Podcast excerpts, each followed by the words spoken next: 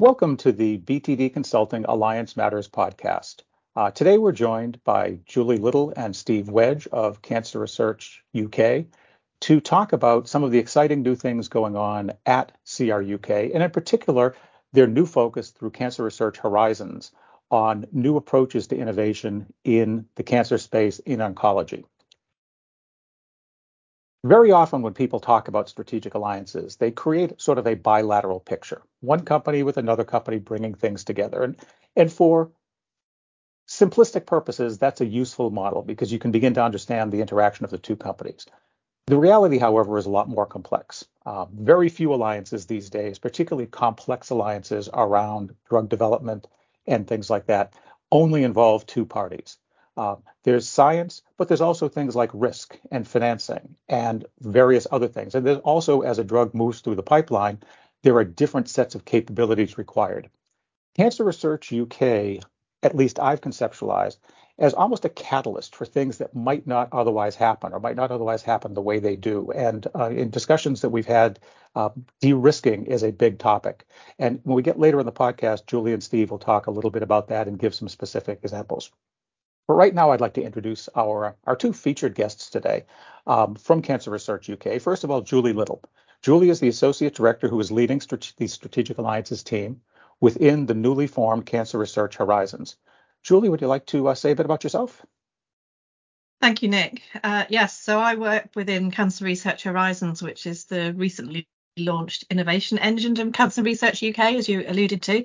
Very proud to work for this organisation. Um, in my current role, I'm the Associate Director leading our Strategic Alliances team, which has a portfolio of over 11 strategic alliances with pharma and biotech and academia, bringing us all together. Um, I also sit on the leadership teams of both Cancer Research Horizons for the commercial organisation and for the laboratories. And prior to joining uh, this organisation, I spent many, many years in industry, over 25 years working for both Unilever and Genzyme in discovery research, predominantly antibody technology, and then transitioned into business development and find myself now in this uh, exciting position of alliance management. So thank you. Thanks, Julie. And, and you know, Julie, you bear out something that I think people have noticed over the years that generally people who get into alliance management are people who've who've excelled in some technical discipline um, and then are found to be able to uh, do something to make alliances work better. So thanks for that background. Um, Steve Wedge is the Chief Scientific Officer of Therapeutic Innovation at Cancer Research Horizons and one of the drivers of the, the innovation engine that is Cancer Research Horizons. Steve, um, a little bit about yourself, please. Yes, thank you, Nick. Um, so I as chief scientific officer, obviously I'm involved in bringing together academics and industry and trying to form those partnerships, um, which I guess we'll talk about later. I would describe myself as a, as a cancer pharmacologist and drug discoverer. I've been working in this area in oncology for over 30 years now. Um, and been fortunate to work on programs that have realized candidate drugs, 12 candidate drugs, I think seven into clinical development, and one of them became a registered drug. And I did most of that, um, well, a lot of that in the early phase within AstraZeneca, um, where I worked for 16 years. And then for the last 10 years, um, I've worked in academia, working um, as running a Cancer Research UK funded academic drug discovery group, uh, and then, then moved into this new organization that's been built. Thank you, Steve. It, it, it is, I think, the, the, recent few years have made people much more aware and sensitive to the pharmaceutical industry and the the really critical role it plays in the lives of so many folks. Uh, whereas you know the two of you have uh, have a good deal of experience. I mentioned in the intro that CRUK, Cancer Research UK, is is a different kind of a critter. Um, Steve, could you say a little bit about what Cancer Research UK is and what role it plays in this cancer space?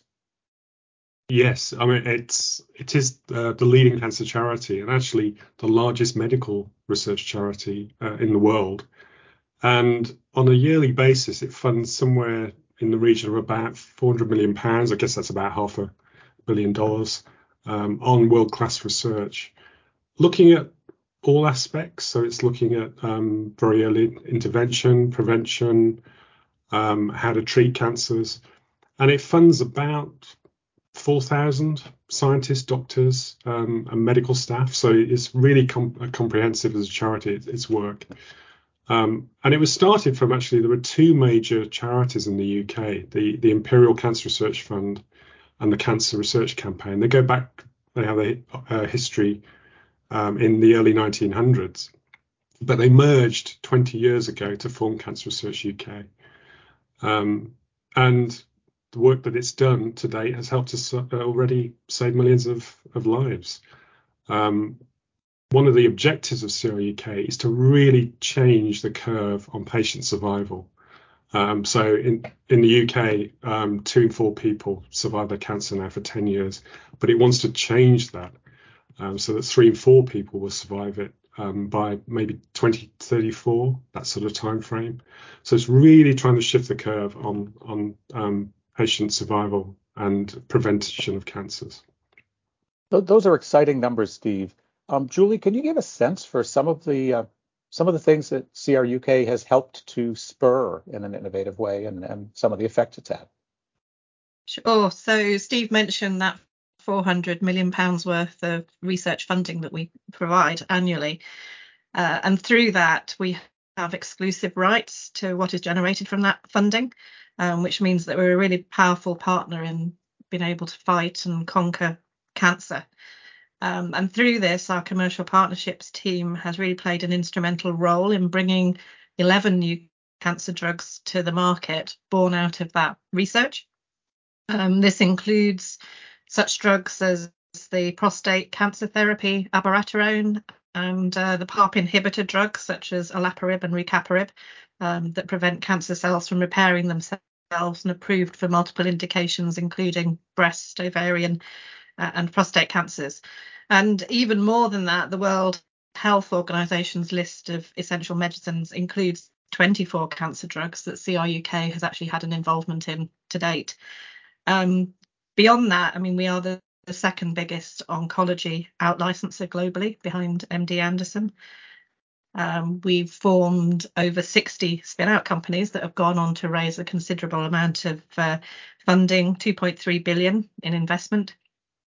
And a real, uh, very tangible impact of all this is the fact that we have been uh, responsible for over 6 million doses of drugs that have been developed um, and given uh, to patients worldwide. So, yeah, some really significant uh, impact there. It certainly sounds like it. Uh, for a lot of people who aren't inside the industry, I, I say there's a there's sort of a, a, simple view of what what drug development looks like. Could you know, Steve, you or you, Julie, say a little bit more about how CRUK plays in that space in terms of spurring innovation? Because you're not a pharmaceutical company yourselves. I think it's about convening the right people at the right times. Um, so we we fund that world class research. But what we're doing, particularly with this new inter, um, this new organisation, is to really integrate with academics at a very early stage and think about what they're doing and trying to advise on if it's going to be translationally relevant. You may need to think about that. And we also, on the other hand, then partner with industry as well, and we can bring together those teams from the outset of world leading academics with industry or we work with the academics and then build something a little bit more um, well developed and, and try to partner that. But it is all about teamwork. I think that's the biggest thing about drug discovery. Um, and so we're we're trying to work within what's been called an ecosystem, I guess, and fill that translational gap between the very academic and the very industrial. And we need the industrial um, people to be part of this because when you get to the later stages of drug discovery, it it requires an awful lot of investment. You know, suddenly when you've got um, a process um, and, a, and, a, target to work against, you will need a lot of effort right at the late stages to get exactly the right product and take that to market. Um, and so, you know, I think it's a very important position that we um, that we have to be able to sort of translate and, and broker and form um, new science, which is therapeutically relevant. Steve and Julie, well, both of you have extensive experience in the process itself in industry. Um, at, at, one level, oh, you bring academics and, and business together, but those are two very different worlds with very different sets of expectations and sometimes uh, even distrusts of each other. Um, Julie, could you say a little bit, you know, you're coming from industry, how that might have helped you and helped CRUK to be effective in its role?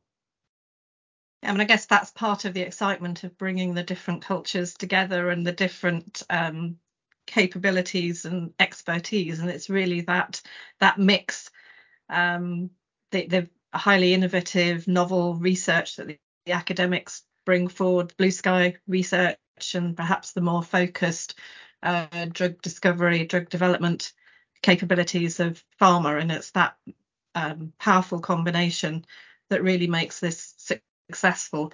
But as the alliance manager, it's very much about managing the expectations of the two partners and giving people the space and freedom to be able to, you know, draw on their key strengths and and um, contribute.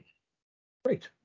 Well, I know that from the discussions we've been having, Julie first, and now Steve, you've come into them over the last year, that this inception or, or commissioning of Cancer Research Horizons is an exciting new chapter for Cancer Research UK. Uh, and there's some real, a lot of effort, a lot of thought, um, a lot of investment went into putting it in place. Um, Steve, can you say a little bit about what Cancer Research Horizons is? I mean, you refer to it as your new innovation engine. Um, what does that mean, and how is that different than the previous 20 years of CRUK's success? Yes, it's it's very different because we used to have um, CRUKs to fund independent drug discovery units, um, and they were very collegiate and interactive, but they really had their own agendas and they they worked independently. Um, with the new organisation, we brought all of that together under one roof, so it's a very integrated single organisation with a single leadership team and that encompasses about um, just over 200 drug discovery scientists. Um, and it has capabilities for looking at small molecules and for um, biologics. Um, so that's that's really changed. I think it's a it's a really good opportunity to look strategically about how you operate at scale when you're uh, an organisation like that. Um, and of course now that organize that that is the organization that is um, trying to embed itself with the world class science that's being done in academic laboratories and we're putting more emphasis on that we're building teams to integrate with our, our PIs in academia um, and really try and get those discussions uh, moving um, and we're also looking at new funding mechanisms as well just for very early stage ideas perhaps that wouldn't have been funded traditionally so they could be about examining where the new target's going to come from in a particular disease area. Um, how do you do that? And what's you know what's the technologies you use, and what should we fund in that space? Um, and I think by by doing that, you build this trust. I mean, you, you talked about the differences between academia and, and, industry, and being on both sides, I've been I've heard them be called the dark side from both perspectives. Um, I think it's breaking that down and trying to to build trust and real collaborative teams. That's that's what it's about. Um, and then it comes back really to our function. I think you mentioned it earlier, Nick, was about de-risking. I mean, this is a really complex area, and so what we aim to do within those teams is de-risk very early target biology um, and and trying to see whether it is therapeutically relevant. Uh, and that that's really the purpose of those those bits of work that we're trying to to get. Um, I also think if you look at our if you look at our website, we've got lots of nice snazzy branding, but the real emphasis I, I can't overemphasize this enough is that it's entirely about patient benefit. The people that work for this organization are really behind this because 100 percent of it that's what it is. We don't have any shareholders or anything. This really is about um, trying to bring new therapies to patients and if there are any returns on that, it gets plowed straight back into the basic research um, with the academics, you know, to try and actually get more insights into cancer. So uh, it's a, yeah, I think there's a, a lot of um, buy into this from everybody that works from it, that we're, we're trying to do the right thing and we're trying to enable that new science coming through um, for the benefit of patients. Stephen, Julie, I think for some of the listeners who won't be really deeply familiar with the pharmaceutical industry, they'll hear words like complexity and time frame um, and not quite be able to understand them. When you talk about some of these early ideas, what does it ta- how many how much time and effort does it take from an early idea until um, you're changing that two out of four to three out of four until something's, you know, there are therapies available for patients. What what do those timelines look like?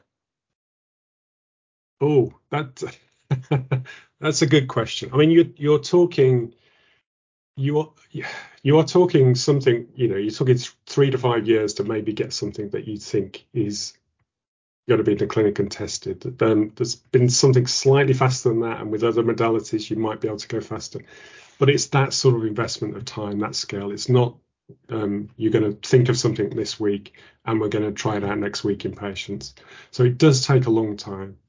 Um, but I think one of the one of the other perspectives on this is that um, people use model systems in an academic lab, uh, and this isn't to be critical at all, but because we know that we're going to have to invest in this and put you know put lots of resources behind something, probably our threshold and our bar for validating a target and, and making sure that it's the right target, that we can technically interfere with it, um, and that it's not going to be toxic generically to, to the host as well.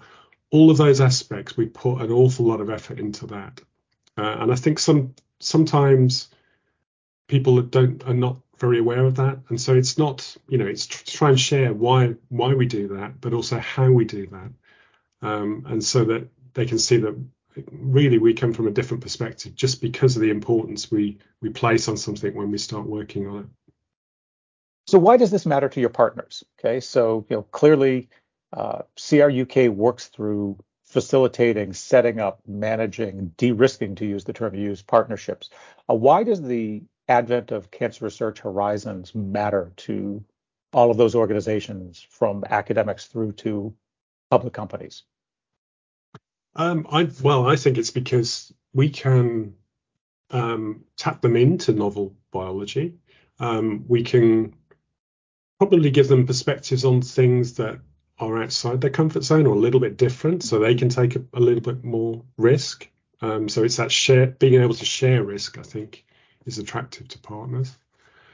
Um, and yeah, I think I think also in those teams, if we can form those teams right and make industry also feel connected, really connected into what we're doing and into the academic groups as well. That's a real benefit for them to get access to a world leading PI in an area of biology that they're potentially interested in, you know, is is highly attractive. So you, you can be an introduction to something they might not otherwise be comfortable moving into um, and, and give them a way to begin to develop some capability there. Yes, yeah, exactly. Uh, and it's that you know that constant dialogue and, and openness to to academics that we can help foster and be part of that team. And I'd imagine for both of you, the ability to speak the language of both sides helps in managing people's expectations and helping people to collaborate in more effective ways. I'm sure it, I'm sure Julie would agree with that. It, it does, Definitely. yes, because we both we both done both bits, I think. So yes. Yeah. I mean, I think to add to Steve, what Steve was saying there as well, I mean, I think everybody appreciates that cancer is such a complex disease and such a challenge to tackle. Um, you know, our models really enable us to be able to bring together the best minds, the best set of expertise to really tackle that and, uh, you know, take on new areas of science and really push the boundaries. So, Julie, to that end, um, could you tell us a little, little, bit about the pipeline at Cancer Research Horizons right now? I know there's some exciting things going on that you can talk about. Um, could you give the listeners a little bit of a sense for the um, interesting stuff you're working on, the challenging stuff you're working on? Um, life mm. is not dull, I get the sense. Definitely not. I mean, it's it's incredibly varied. So as I indicated at the beginning, we have a portfolio of uh, 11 strategic alliances at the moment. Um, they vary from some of our theme-based alliances, such as the alliance we have with uh, Merck um, on the Hippo pathway. Uh, we also have alliances that are based on platforms to enable academics to access different uh, modalities, such as the antibody platforms that we access through our antibody laboratory with AstraZeneca or our partnership with Abcam. We also have a functional genomics CRISPR facility that is also partnered uh, with AstraZeneca. And we really build those alliances to achieve the greatest uh, impact. And it, it involves bringing together all the partners, academia, industry, ourselves. We have our own laboratories um, right at the start of of the the partnership and really taking the the journey from that target identification phase right through to a later stage asset that could go into the through into development and into the clinic. And Steve, I think, was talking about the length of time it takes to actually develop compounds and potential drugs, which speaks to the the nature of our alliances that they really are long term initiatives. So many of them are five years, and the one that Steve is going to refer to is going to be even longer than that. Um, we have a, a, new partnership which is somewhat different. Um, our, our, newest one is one that we've just launched with uh, Oncode Institute. So that's a, a, a virtual institute based in the Netherlands. We're very, very excited about this one. We're very aligned on our visions and ambitions uh, to tackle cancer and treat patients. And we are already actively working together on particular projects, collaborations to really support the academics and translate their novel findings um, and looking at ways of sharing capabilities as well uh, and additional resources to accelerate that uh, translation. And I'd imagine this is part of the de-risking that you talk about. I, when we first talked, Julie, uh, probably close to a year ago, um, you use this term de-risking, and it's one that gets used different ways in different places. But it's a it's a fascinating aspect to the role that CRUK and Cancer Research Horizons play. Um, can you say a little bit about what it means to de-risk and, and how you folks use your resources, your expertise, your personnel to do that? Yeah, so bringing together the partners all together at the very beginning means that we've all bought into the same vision, goals, aims. We're all um, traveling together through that drug discovery, drug development process. There's no unpleasant surprises, and when when challenges arise, we really are working collaboratively to to solve them. Um, but the fact that we have our own laboratories as well, the key strength of uh, Cancer Research Horizons really is the target validation expertise that we have within our laboratories. So we do a lot of that de-risking, um, taking the novel findings of, of academia um, and also de-risking a lot of the early technical drug discovery challenges encountered when we work on such novel areas. So we employ many different approaches to do that to find early hit molecules um, that interfere with uh, protein targets of interest. Um, and then I think because the, the, the nature of the alliances are the, the size of them as well, we work on multiple projects generally for each alliance, which means that it increases the chances of at least one compound actually moving forward into development because we do recognise that there is a, a high attrition rate.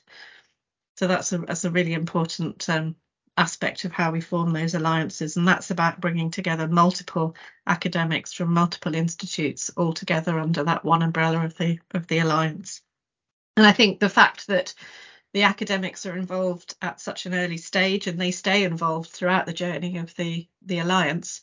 Um, they very often are able to bring on board additional um, researchers clinicians from their network to help support you know the, the additional development. So you end up with the the you know it's been greater than the sum of the individual parts if you like sure. a, a, very commonly used phrase but uh, so true in this instance well, what's what's interesting, Julie, you know, is as you describe it, is there's a de-risking from the participants' part, but there's also a de-risking from the patient's part. And you talked very early on about the the focus on on the patient. That um, it's not just de-risking it for the companies and the academics involved, but it's ensuring that you don't get stuck on one path, but you have multiple options because the end focus is that patient. So uh, de-risking has a number of different facets to to the gem.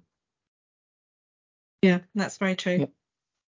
In the pharmaceutical industry, alliances and work is a very uh, extraordinarily technical. You know, most of the people I've encountered um, have degrees, multiple degrees, advanced degrees, years and years of experience.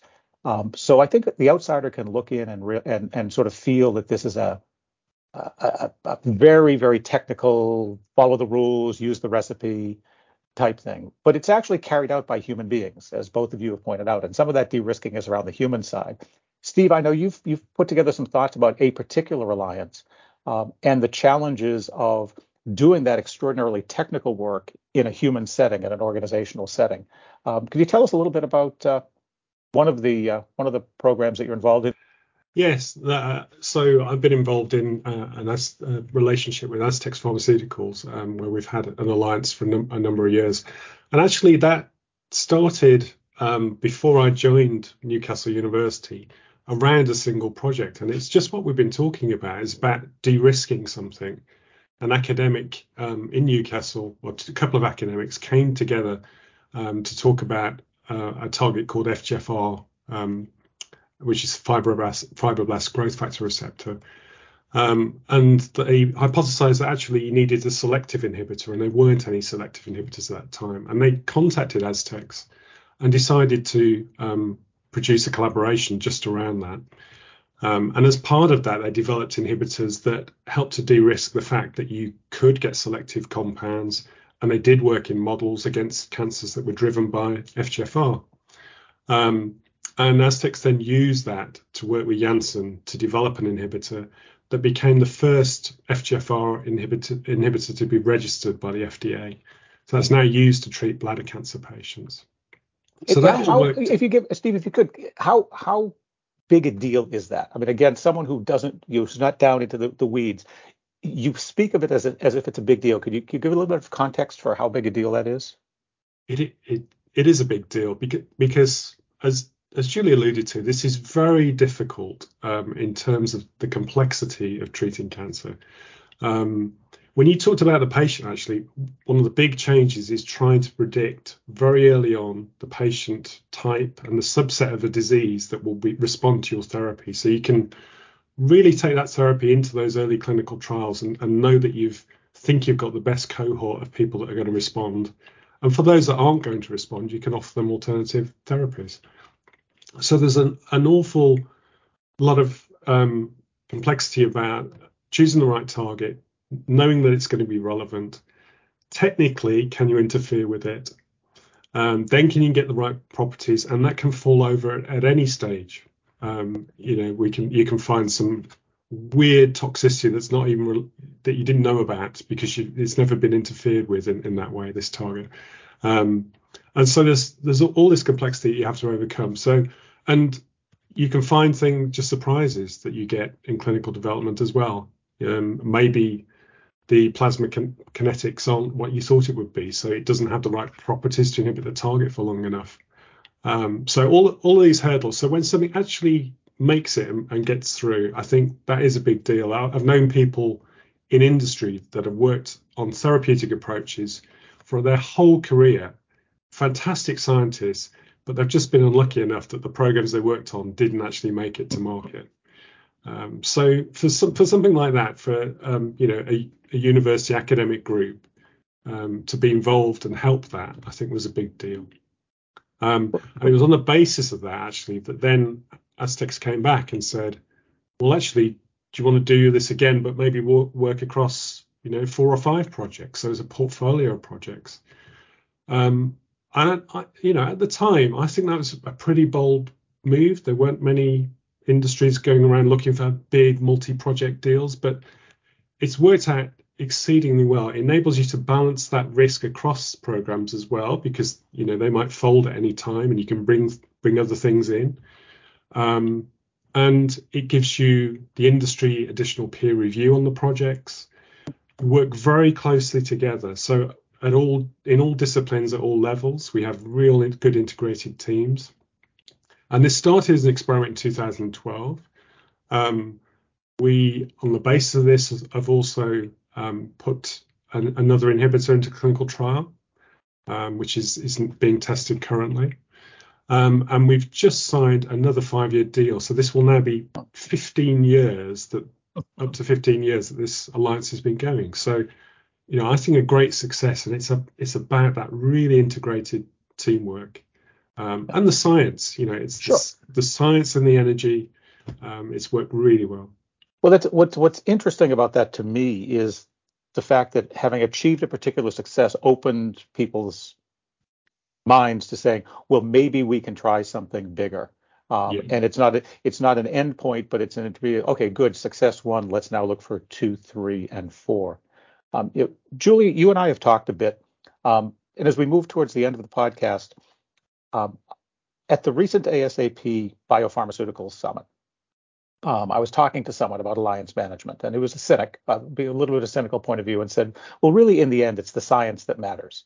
And you know, the alliance management can make people happier, but good science will win and bad science won't. Um, I'm not sure I agree with that. Um, can you talk a little bit? You know, you told me some fun stories about the the people you work with and and trying to get the people to do the science in the interests of the patients. Yeah, I mean, I think it takes a lot of different um, types of people, capabilities, personalities to to get to the end point. Um, and within our organisation, I mean, as an alliance manager, we work incredibly closely with our what we call our alliance leads. So they are they are managing the science, but you know, to get uh, a successful alliance delivering, you have to have an eye on that stakeholder management, the relationship aspects to support that. There's a whole host of um, business agreements that underpin the alliance management that you know we always say we hope we don't have to go back and actually turn the pages and read but you know if we've got something as the as a good foundation there. That's the supporting network. Um, you know working within the the governance aspects of an alliance to help that decision making.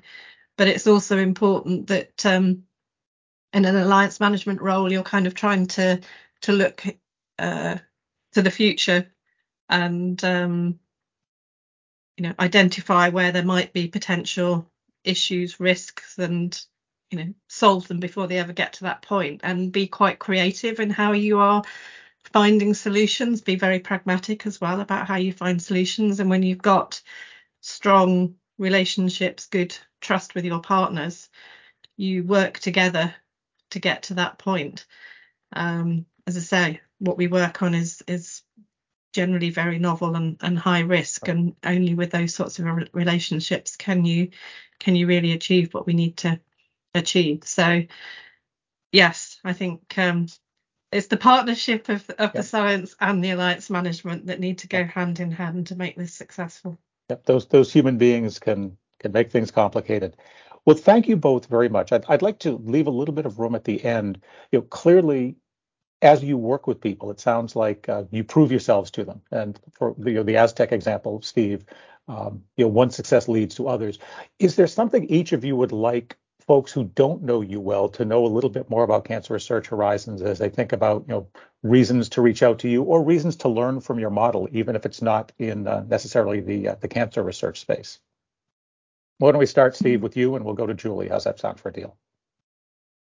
Yeah, I think um, it would be, you know, we're very open to discussing any sort of collaboration that, that would make sense. And it might be, know, just to reach out to us if there's a certain area of, biology or, or know, an interest that they have. We're very open to discussing that at a very early stage.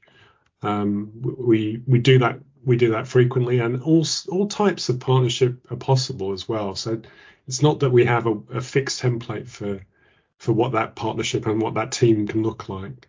Um, so yeah, just really to reach out to us. Really? Yeah, and to build on that, I mean, we're just we're very keen to collaborate to work with partners who really do share our vision and passion to tackle cancer. Um, very flexible in the way that we're operating. I mean, we're kind of expanding in the different types of models that we operate. We're even looking at uh, taking on later stage assets to help develop them into the clinic. So in licensing opportunities.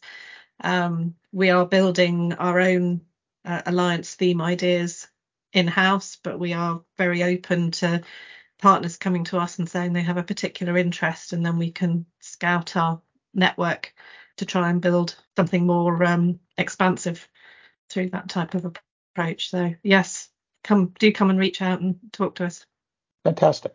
Um, very exciting and and you know, first I, I want to thank you from you know, I, I think all the listeners and, and, also from BTD Consulting for taking the time to do this. I, you know, I hope more people will listen to it. It's an exciting area, um, an area that matters to everyone.